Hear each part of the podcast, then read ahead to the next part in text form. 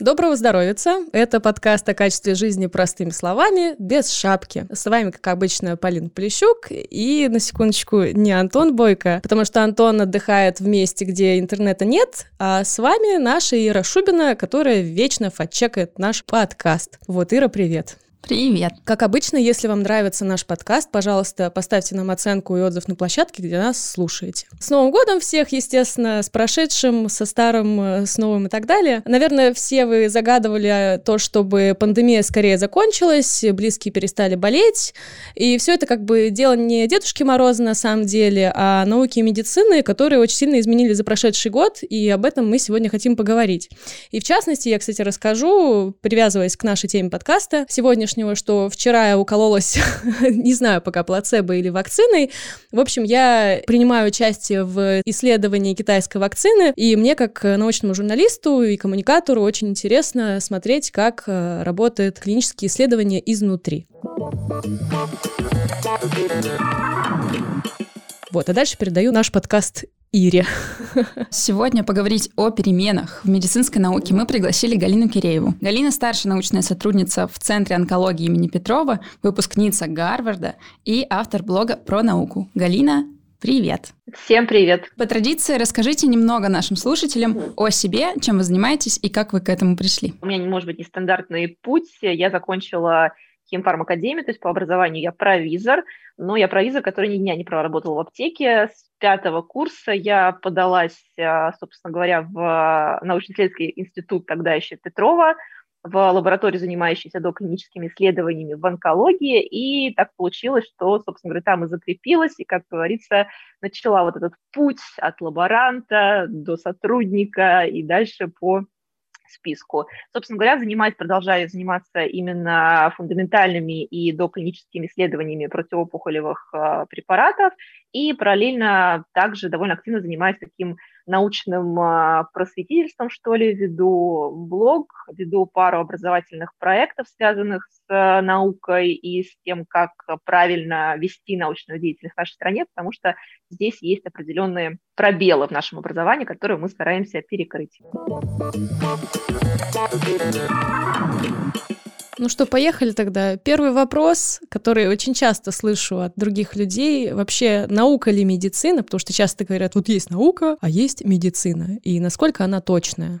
Можно ли об этом говорить? Вообще, в хорошем смысле слова, ученый – это не профессия. В том плане, что нет высшего учебного заведения, которое бы учило на ученого. Естественно, наука – это вещь довольно прикладная, и она накладывается на базу, ту, которую мы, собственно говоря, и получаем в университете по той специальности, по которой мы учились. Поэтому, безусловно, медицина – это комплексное понятие, которое включает в себя, естественно, и такую рутинную практическую деятельность, и то, что называют высокими материями, это те самые научные исследования, которые тоже, на самом деле, бывают весьма разными, начиная от а, того, что обычно представляют людей, которые капают что-то в пробирке и в чашке Петри, заканчивая такими исследованиями, в одном из которых, например, принимает участие Полина. Собственно говоря, уже клинические исследования на людях. Поэтому, безусловно, медицина – это наука, а вот вопрос точности здесь, конечно, дискутабельно. Здесь есть определенно свои рамки, границы и нормативы, но все не так однозначно. Границы точности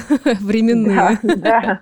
Давайте тогда перейдем к клиническим исследованиям, в которых участвуют Полина и бреши, которые затыкают твои курсы. Какие на сегодняшний день, по-твоему, Галя, самые большие проблемы в организации научных исследований в России и в мире? Я бы начала с того, что я вот как-то против такого повального говорить каждый раз, что как все плохо, и у нас все плохо, и только там все хорошо, конечно, нет. У нас, я как бы всегда стараюсь говорить предметно по конкретным вопросам. Но если говорить в целом, то, конечно же, средний уровень нашей организованности и организации научной работы сильно отстает от того, что есть в Европе, в США и, там, скажем, в развитых странах Азии. Как мне кажется, у нас, конечно, есть проблемы с тем, как развивалась, скажем так, и складывалась, что ли, научная работа, неотъемлемая, собственно говоря, от в целом от истории нашей страны развития, в том плане, что это все достаточно очень жесткая, очень бюрократизированная, очень академизированная структура, которая была долгое время закрыта и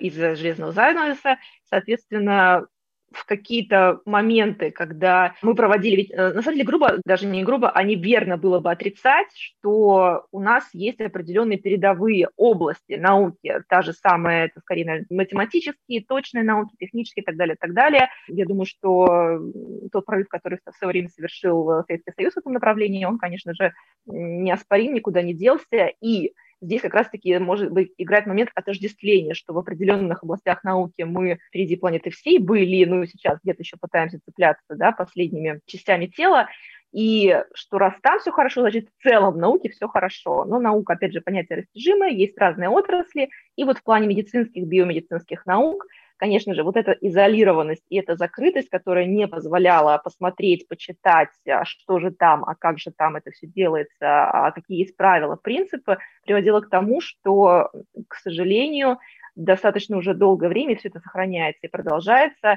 Мало кто знает четко все этапы планирования исследований, мало кто знает общепринятые международные практики проведения биомедицинских исследований, которые бы позволяли иметь результатом достаточный вес и доверие к ним, и, соответственно, возможность их транслировать на все мировое сообщество, как это происходит с зарубежными исследованиями. Очень большая вера в себя в плане того, что, наверное, такой этот псевдопатриотизм, что ли, что нет, все лучше только у нас, мы знаем, как надо, там все плохо, у нас все хорошо, все нормально, столько лет жили, никто не умер, и дальше будем так делать. И вот это агрессивное отрицание тоже международных практик, опять же, в силу, скорее всего, внутреннего понимания, что да, все-таки отставание есть, и этот комплекс, он очень сильно мешает нам жить, но вместо того, чтобы его принять и дальше работать над этим, очень многие предпочитают э, занимать оборонительную позицию и ничего не делать в этом направлении, продолжать работать, как работали, к сожалению. Я еще так понимаю, что та ситуация, которая была много лет назад, она отразилась же не только на самой науке, но еще и на людях, которые воспринимают, собственно, которые участниками ее не всегда являются. И вот есть ли возможность создать среду, в которой люди будут понимать, каким научным данным действительно стоит доверять и каким нет? Потому что, ну, как ты сама знаешь, да, у людей чаще всего в любом споре аргументация такая: я погуглил, я посмотрел PubMed, я там, не знаю, услышал от врача, которого знаю, и так далее. Вот как с этим быть, как создать вот эту среду адекватную? Хороший вопрос. Тут сразу возникает два варианта ответа на две разные ситуации. Первое – это касается относительно людей, которые имеют хоть какой-то бэкграунд, то, что называется, то есть не обязательно медицинское образование, но какое-то биологическое, смежное, то все-таки люди, которые понимают хотя бы отдаленно, как эта сфера работает, для них есть возможность дать какие-то более узкопрофессиональные советы, но этими советами вряд ли смогут воспользоваться широкая аудитория, если мы говорим в целом, скажем, про вообще население и, естественно, конечных потребителей, собственно говоря, всех медицинских разработок, потому что, опять же, в силу того, что на русском языке найти информацию какую-то, что-то действительно подтверждающее или опровергающее какие-то факты, препараты, их эффективность и так далее, практически невозможно. Все находится в англоязычной среде, то есть у человека должно быть минимальное владение английским языком, чтобы в этом разобраться, чтобы залезть на тот же PubMed, чтобы залезть на тот же сайт, на который Drugs точка ком, например, на который можно всегда пробить препараты и информацию по ним, какая у них эффективность, доказана, не доказана и так далее. Поэтому язык тут, конечно, играет очень большую роль.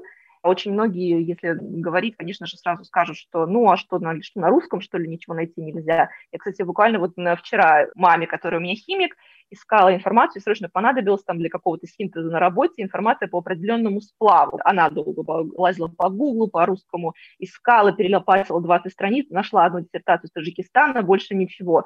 Я говорю, ну давай на английском посмотрим, но нет, и что, если тут нет, там точно ничего нет. Ну, естественно, мы на первых же двух вкладках нашли всю необходимую информацию по этому сплаву, то есть осталось просто ее перевести ей, и все. Я думаю, такая же ситуация с медициной. Можно читать огромное количество материалов на Яндекс.Дзен, где будут очень убедительно объяснять опасность или, наоборот, безопасность того или иного препарата, но стоит только погуглить англоязычную версию. Во-первых, в англоязычных вариантах сразу выдают официальные ресурсы, первые же ссылки, видимо, у них так настроена, опять же, и клиентоориентирована, скажем так, сама эта система, что в первую очередь выдаются официальные ресурсы, только потом уже все там, что кто думает, персональное мнение и так далее. У нас даже это, мне кажется, до сих пор так не работает. Я бы сказала, что искать такую информацию на английском сейчас очень хорошо помогают переводчики. Очень хорошо они переводят, и достаточно, например, на Drugs точка ком достаточно понятно все написано для того, чтобы это перевел переводчик. Ну, то есть не нужно бояться вот информации на английском просто потому, что она на английском, потому что есть кому ее перевести.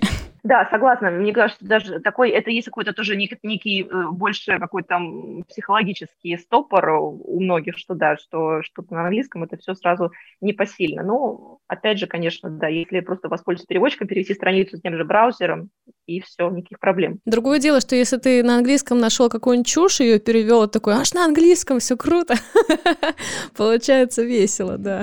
Есть такие риски. Я бы хотела спросить, как ты думаешь, кто может, кто должен быть заинтересован в том, чтобы нам выйти вот из этой изоляции, о которой мы говорили до, вот этого разрыва между нашими отношениями к науке и зарубежными? Конечно же, должно быть заинтересовано в первую очередь, ну, громко говорить, государство, но тоже Министерство здравоохранения, тоже Министерство образования и науки, для того, чтобы повысить доверие, в первую очередь, как-то вообще найти понимание со своим народом, чтобы не было такой ситуации, в которой мы оказались по большому счету, ну, не то, что оказались, мы в ней, наверное, находимся довольно давно, просто, опять же, тот же ковид обострил это до такой степени, что тот уровень социальной именно агрессии, который мы наблюдаем вокруг, связанных с масками, с вакцинами, с тем, что никто же с народом не общается, никто же не доносит эту информацию, ну да, кто-то там, кто-то что-то сказал, одно интервью, другое интервью, там, сколько интервью дал наш министр здравоохранения или его подчиненные за последние, может быть, там полгода, если посчитать, именно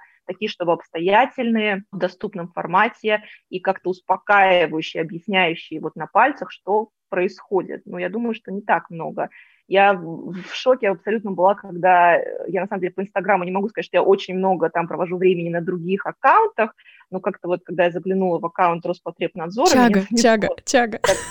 Даже это была еще не чага, это было до... какой-то пост про как раз-таки что-то про вакцинацию, когда только-только вроде как Спутник выходил, что-то вот с этим связанное, и какое огромное количество... А, нет, даже не вакцины, это были маски, маски, что просто там вроде как они попытались сделать как лучше, объяснить, что вот почему надо носить, и там были тысячи комментариев настолько агрессивно настроенных людей, была в ужасе просто, что там все друг другу желали смерти, и там какие-то единичные попытки каких-то здравомыслящих там, людей, тех же врачей, которые ведут блоги, спокойно объяснить людям вообще, что к чему, привести какие-то ссылки, доказательства, ничего не работало.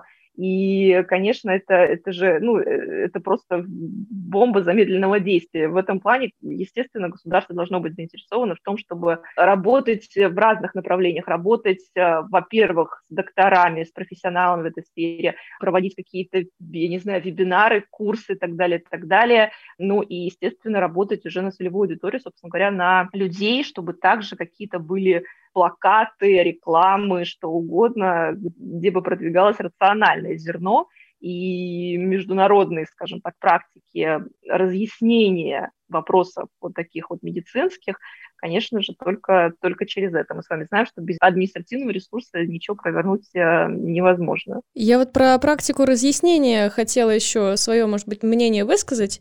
Просто, судя по прошедшему году, людей понять, даже их агрессию, честно говоря, понять можно, потому что, если анализировать информацию, которая была, она, в том числе до россиян, доходила далеко не сразу. То есть, например, пуляют условный припринт того, что помогают там определенные антибиотики, якобы помогают определенные антибиотики при коронавирусе, это куда-то попадает в какие-то условные рекомендации, доходит до людей там через сто-пятьсот лет, а на тот момент, когда они уже доходят, оказывается, что ничего этого не работает, и вообще, на самом деле, сделать что-то, собственно, и нельзя, но люди уже об этом услышали, люди воспринимают это как какое-то оскорбление, мол, вот вы только что говорили, что, значит, там условный какой-нибудь антибиотик работает, а теперь говорите, понимаете, что нет. И с масками была та же история, когда вот ВОЗ говорила, что там, ну, вообще носить не надо, эффективность не доказана при ковиде. Логично, в принципе, что они могли еще сделать. Вот, а потом э, все зашевелились, и там си ди си тоже выпустила свои рекомендации, Центр контроля заболеваемости американский, насчет масок, и тоже началась путаница. То есть люди сначала слышат про то, что вот не используйте маски, это все плохо, нафиг не надо и так далее, хотя они уже их надевали сами по себе. А тут э, рекомендации меняются, и маски носить нужно, и еще и практически насильно, еще и там штрафы за это и так далее. С этим, конечно, согласна, тоже, да, здесь еще вопрос об ответственности и каком-то профессионализме, собственно говоря, тех, кто эту информацию доносит. То есть, в частности, это, как правило, это, естественно, журналисты, это СМИ.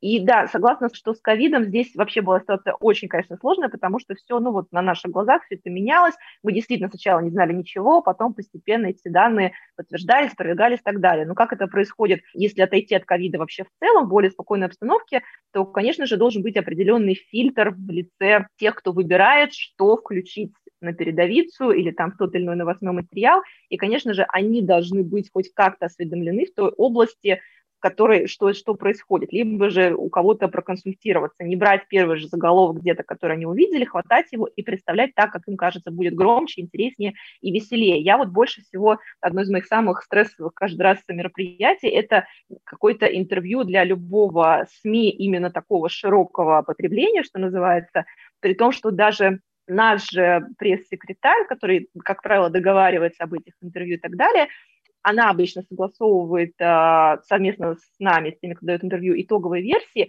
и они всегда давят на упрощение, на то, что нет-нет, давайте вот это, тут все только на пальцах, нет, давайте уберем это, никто не поймет, и так далее, и так далее. Но за этим всем потом, в итоге, от того материала, который ты сказал, вообще остается другой смысл абсолютно, что, что было и что стало. И это, то, что стало, не имеет никакого отношения к тому, что ты хотел сказать. И я говорю, давайте вот как, опять же, ну, я, к сожалению, все время апеллирую, да, за рубежом, но как за рубежом все равно, там, так или иначе, они, скажем так, все-таки пытаются подтянуть аудиторию к более осознанному уровню, к восприятию чуть более сложной информации, чем сканворды и кроссворды, так или иначе.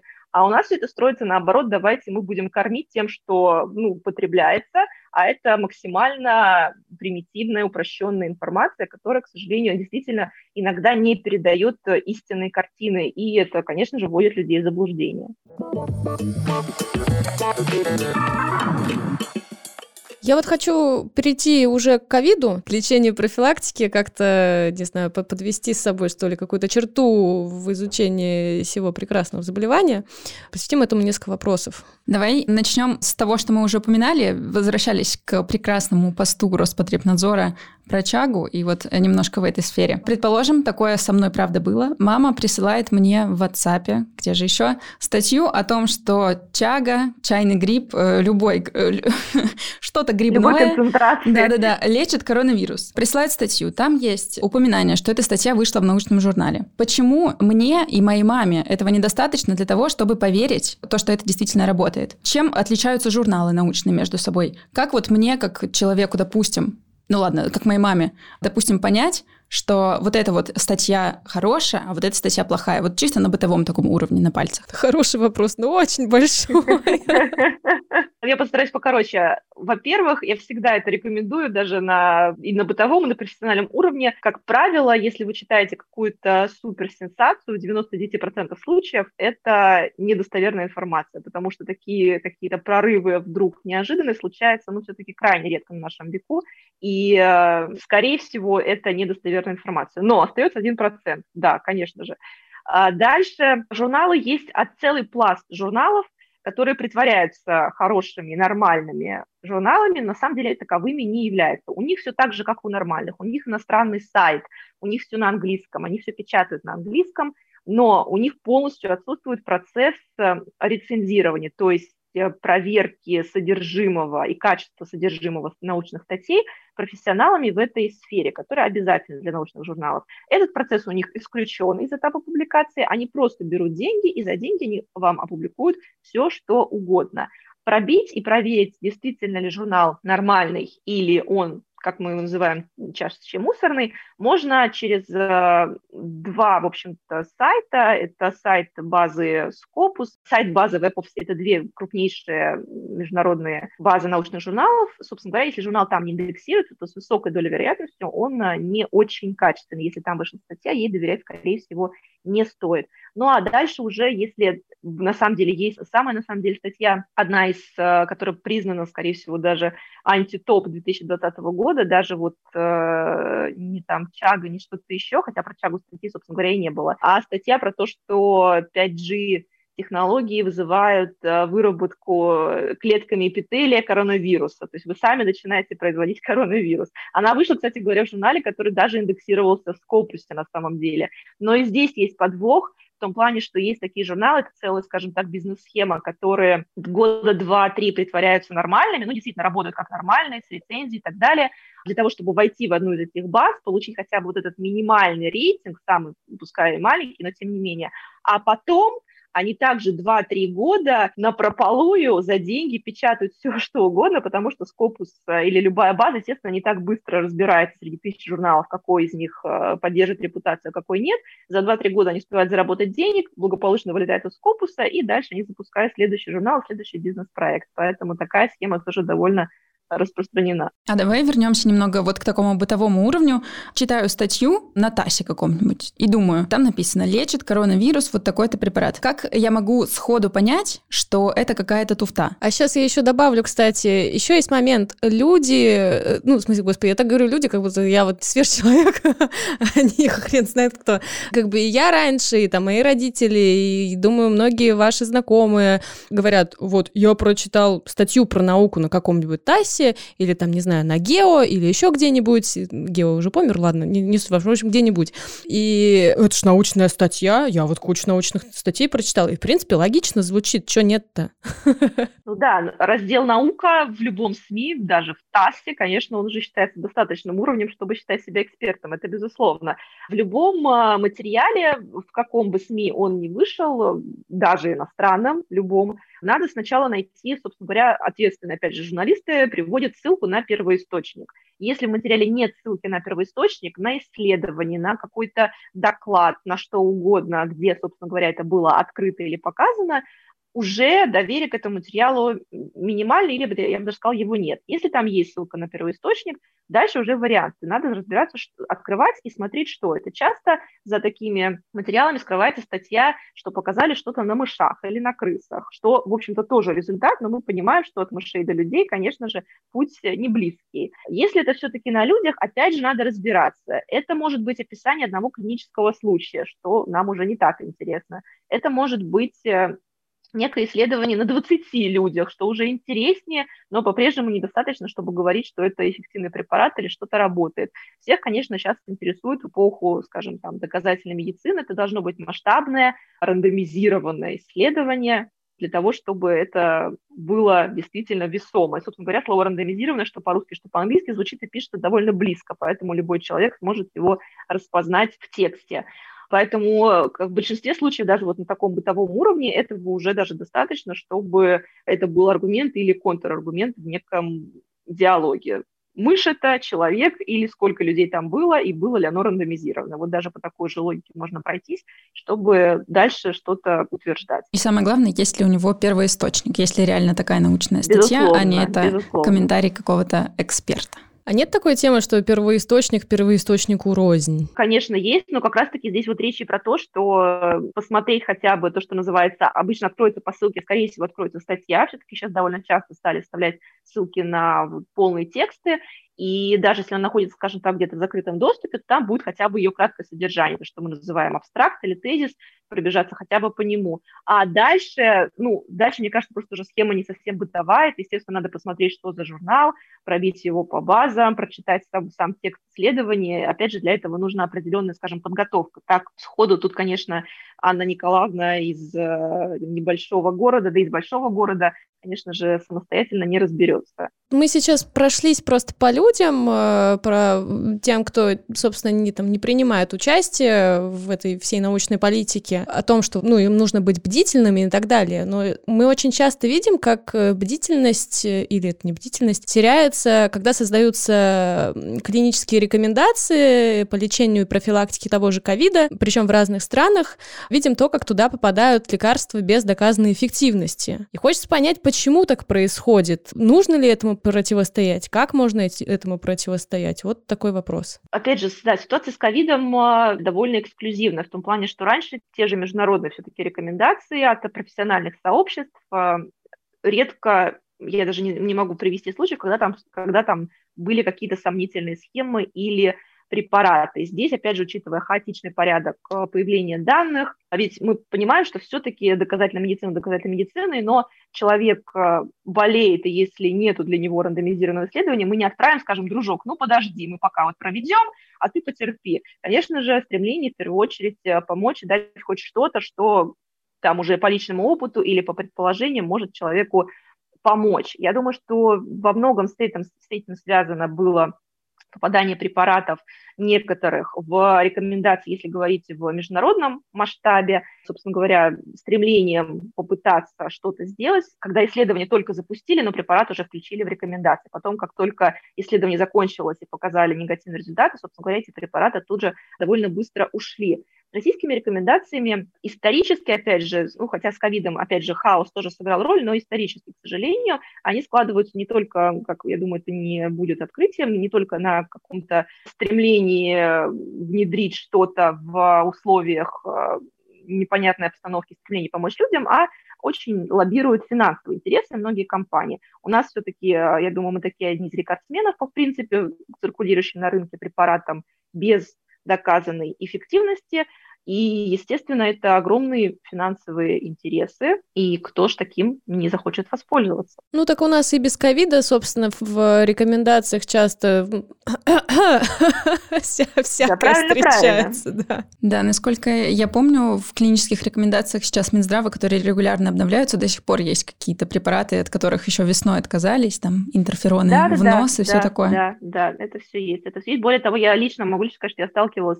пару раз с очень инициативными исследователями, которые предлагали протоколы довольно масштабные провести в плане испытания вот того самого интерферона альфа, который мы знаем под разными торговыми наименованиями, в нос, собственно говоря, для лечения профилактики ковида, причем именно онкологических больных, чтобы в срочном порядке, сейчас мы всех вылечим, или наоборот, никто не заболеет. Попытки, ну, вернее, не попытки, а, собственно говоря, был да, довольно длительный диалог с аргументами, контраргументами, но в итоге в испытании, по крайней мере, на нашей базе было отказано, потому что за неимением абсолютно хоть какой-то эффективности, что интерферон альфа в нос работает хоть при чем-то, а уж не говоря про ковид и так далее. Хотя понятно, что, скорее всего, там интересы финансовые были, вероятно, довольно большие. Слушайте, а можно, вот, пользуясь случаем, сказать, друзья, пожалуйста, не пейте, не скупайте антибиотики, если у вас там какие-то первые симптомы ковида или даже там не первые, вот честное слово, даже не всегда их стоит пить, когда там вы только заболели, к вам пришел врач и говорит, вот все, там, азитромицин пей, хотя у тебя там коронавирус, первый день там не кашляешь, температуры нет, ничего нет. Не знаю, вроде как я права, да, Галя? И ни в коем случае не пейте разжижающие кровь средства, которые тоже, к моему удивлению, оказывается, довольно часто даже назначаются при практически там бессимптомном, полусимптомном течении у больных без какого-либо предрасполагающего анамнеза. Это просто опасно для жизни. Да, просто еще вот э, тонкий момент, э, вот такой вот маленький вопрос. Вот все время говорят, доверяйте своему врачу. Доверяйте врачу, врач знает.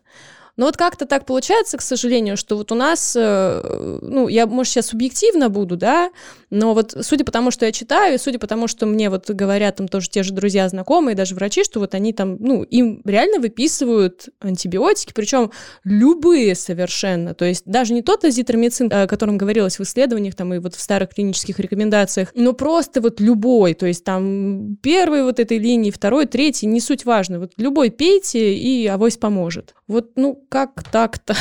Ну, к сожалению, что это называется, что завезли, что сегодня в аптеку завезли, то мы сегодня и выписываем. Соответственно, как бы это цинично не звучало, но я думаю, что это так. Мне кажется, что мы как раз-таки возвращаемся вот к этому разговору про научную коммуникацию и коммуникацию с людьми в целом, потому что тоже вот где-то проходит информация о том, что есть исследования, что ковид сгущает кровь, нужны срочно разжижители, и, ну, врачи же тоже люди, они такие, ну, наверное, разжижители, и пациенты тоже думают о них. Я бы хотела спросить теперь уже про вакцины, вернуться к ним. Мы уже как взрослые привыкли к тому, что при разработке препарата в норме может пройти десятилетие. Разработали в девяностых, вышло в двухтысячных, например. Сейчас мы наблюдаем просто беспрецедентную скорость. И я бы хотела у тебя узнать, как ты думаешь, чем чревато в будущем или, возможно, уже сейчас такое срезание углов при производстве вакцины? Ведь, получается, за полгода многие ее разработали. Я, кстати, посмотрела даже ради интереса вообще именно по истории, сколько разрабатывались, скажем так, предыдущие вакцины, и на самом деле я не нашла там золотой середины, в том плане, что там есть целый набор, в том числе против испанки, еще ряд тоже вирусных заболеваний, где вакцины разрабатывались десятками лет, там двадцать пять лет, семнадцать лет, а был целый набор вирусов, в том числе МЕРС, в том числе еще несколько тоже вариантов, где также вакцины разрабатывались и выходили на рынок буквально через восемь-девять месяцев. Ну да, конечно, тоже не полгода, но тем не менее очень быстро.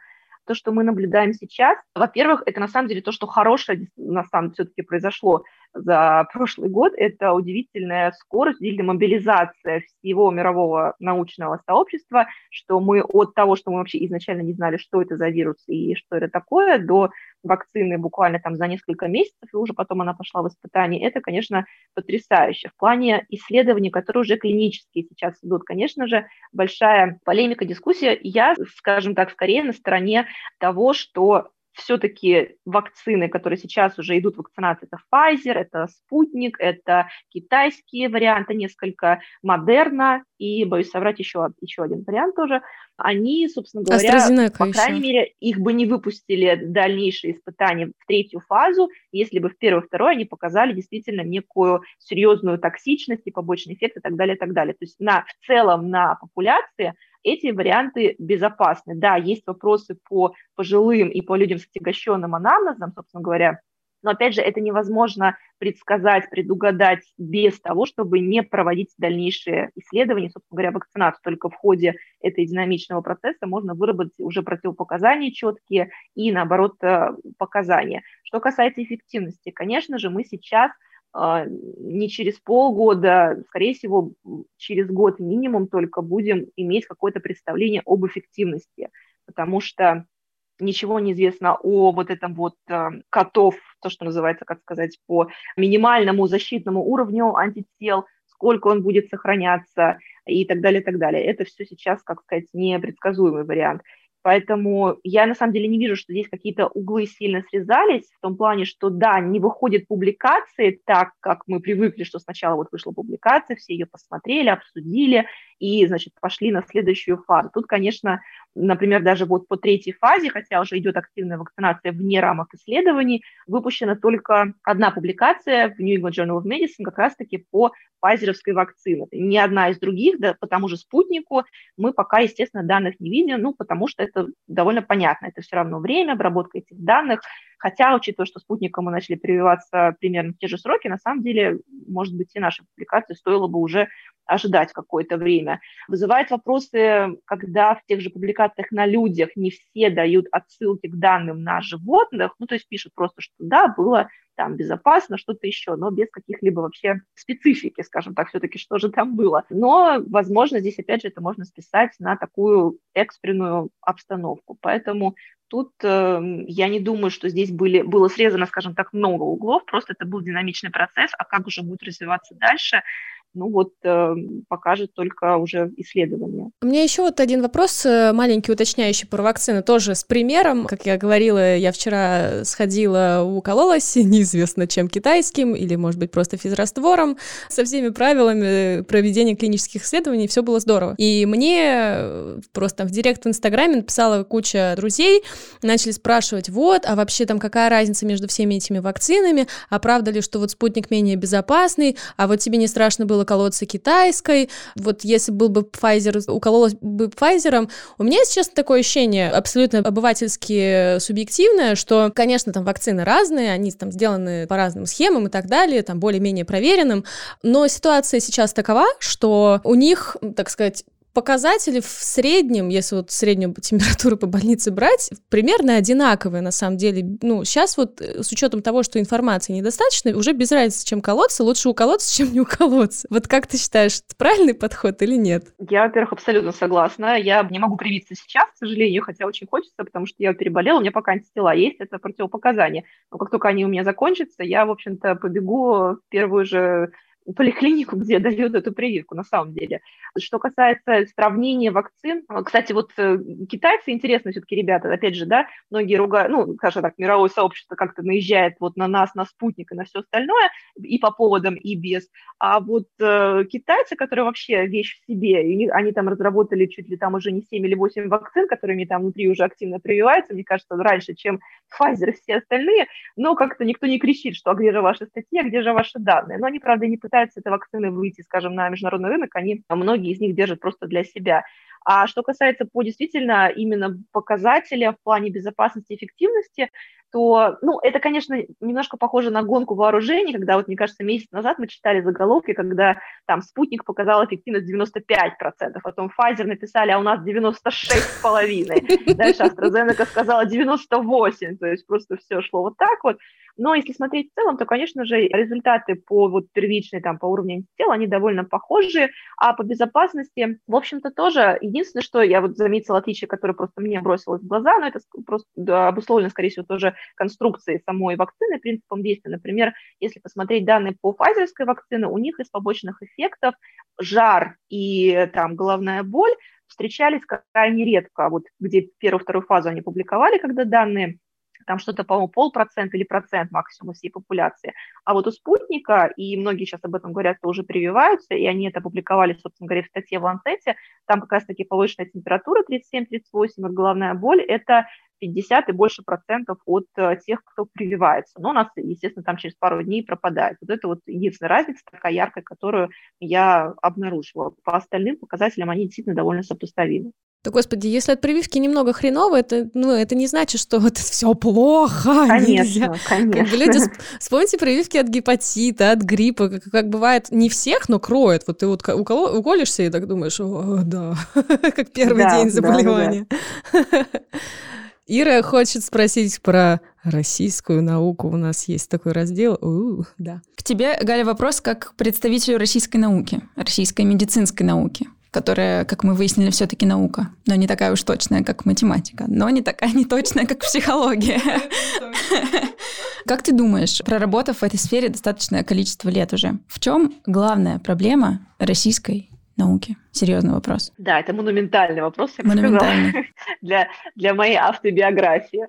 Значит, ну, если серьезно, то все идет все-таки от образования. Конечно же, можно тушить пожары, которые есть вот сейчас там локально на местах, среди врачей, среди профессоров и так далее, и так далее, но все начинается с того, как человек пришел вуз, медицинский, биологический, какой угодно, и по какой программе он учился раз, и в какой среде он, собственно говоря, находился и наблюдал вокруг себя два. У нас очень, опять же, все это формализовано, увязано на какие-то, ну не какие-то, хорошо, а на стандарты, стандартные программы, ГОСТы, СНИПы, снуп-доги-доги, что угодно, где очень размыто совершенно написаны какие-то вот программы, что должен знать там врач после такого-то курса. Ну, окей, там это он должен знать, но ничего нет про действительно актуальную информацию. Все учатся по учебникам, которые были написаны довольно давно, но и они устаревают очень быстро, даже если он написан два года назад, что-то по-любому уже устарело.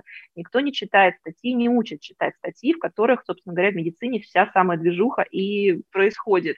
Никто не рассказывает принципам работы, в принципе, с научным материалом, с научными данными. А если тебе этого не рассказали в самом начале, то как ты потом, где тебя это потом научат? Да нигде тебя этому не научат, если ты сам как-то не поинтересуешься или не посмотришь, молодцы те ребята, которые самостоятельно как-то выезжают хотя бы на краткосрочные, кратковременные стажировки, конференции, еще что-то за рубеж, уже вот это, на самом деле, очень сильный триггер, который помогает и дает понять, что что-то не так, потому что, опять же, когда ты находишься в этом вакууме неком, ты думаешь, что везде так, а даже там на пару дней куда-то съездить, посмотреть, послушать, ты уже понимаешь, что что-то не то происходит в этой жизни, и от этого, конечно же, все идет. Поэтому, вот, мне кажется, от, действительно от образования. Ах, помолимся за российское образование, за любое, в том числе медицинское. А сами перейдем, я думаю, к Блицу. Давай, Ира, наверное, по очереди зададим Гале вопросы коротенькие. А у нас есть для тебя вопросы коротенькие. Ты можешь отвечать не обязательно коротко. Какие были скандалы в науке, связанные с отзывом статей или припринтами в этом году? Самые громкие. Вот парочку. Я бы сказала два. Первый, который мы уже озвучили по поводу пять джи и коронавируса своими же клетками, статью в итоге отозвали, конечно же, и журнал выкинули из Scopus'а. А два других, ну, именно нашумевших, это, конечно, были две статьи. Одна в Lancet, другая в New England Journal of Medicine. Обе представляли данные ретроспективного исследования. Одну по гидроксихлорохину, вторая про ингибитор АПФ у пациентов с ковид, и они обе были основаны на базах данных, предоставленных некой конторой, которые, как оказались, были, скорее всего, сфабрикованы и взяты просто из воздуха. Но в итоге эти исследования провисели какое-то время, успели навести определенный резонанс и дали толчок другим исследованиям. Соответственно, конечно же, это произвело и эффект, и Lancet, New England Journal много чего выслушали в свой адрес за последние полгода. Следующий вопрос. Какие достоинства и недостатки проявила пандемия в науке в этом году и в прошлом? Я думаю, что по достоинству это вот однозначно то, что как быстро мы прошли от фазы полного незнания, непонимания, некого ступора вообще, что происходит, до фазы, когда все-таки уже даже появилась вакцина, и не одна, и все больше и больше данных у нас есть про то, как с этим бороться, профилактировать и так далее. Это, я думаю, главный такой прорыв и та мобилизация, которая была произведена. Что касается, да, может быть, еще хорошего, все-таки, что вот тот резонанс, когда даже в нашей стране, если в нашем примере сказать, да, мы все знали, что у нас есть фуфломицины, неэффективные препараты, не все умеют читать и писать статьи и вообще понимать, что происходит, но это касалось все-таки определенных, достаточно узких кругов людей, и как-то это вот, ну, так, само в себе варилось. А теперь, когда сам ковид коснулся, по сути,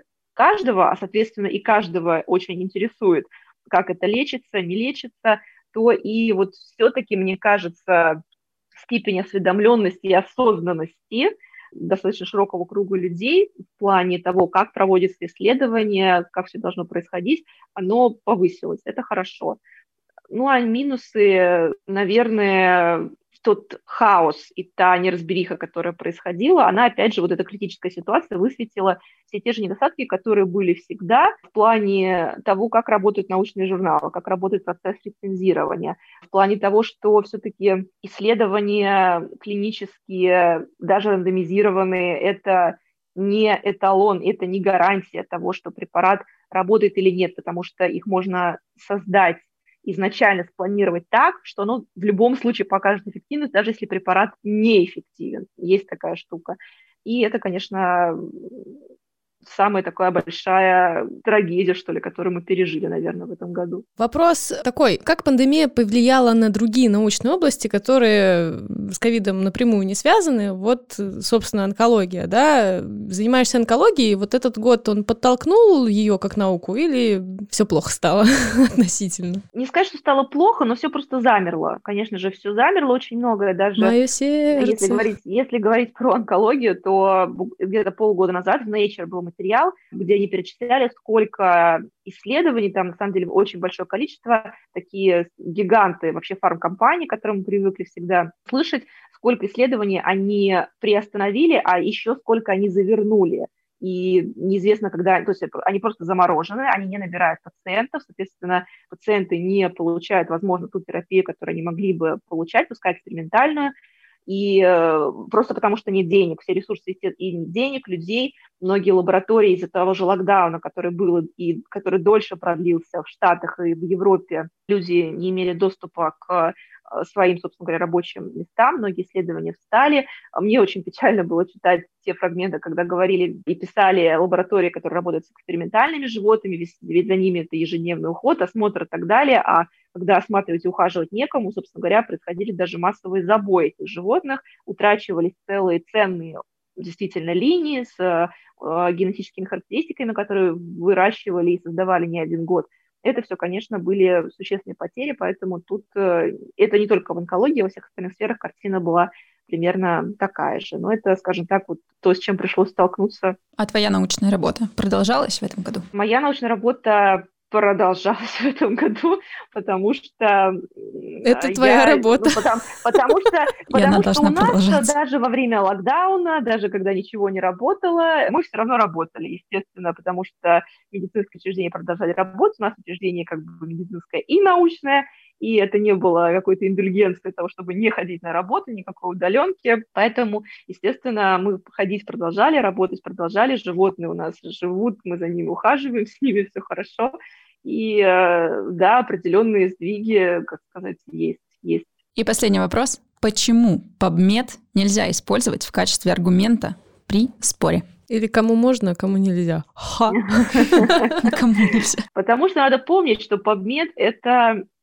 просто склад, причем это склад открытый, это вот не закрытый склад, куда надо иметь пропуск, не каждого пустят и так далее, и так далее. Это просто такая база, куда сваливается все, что оформлено по определенным правилам. Да, там есть минимальнейший порог входа, чтобы журнал туда попал, его статьи туда попали, но, тем не менее, никто особо там качество содержимого не отслеживает.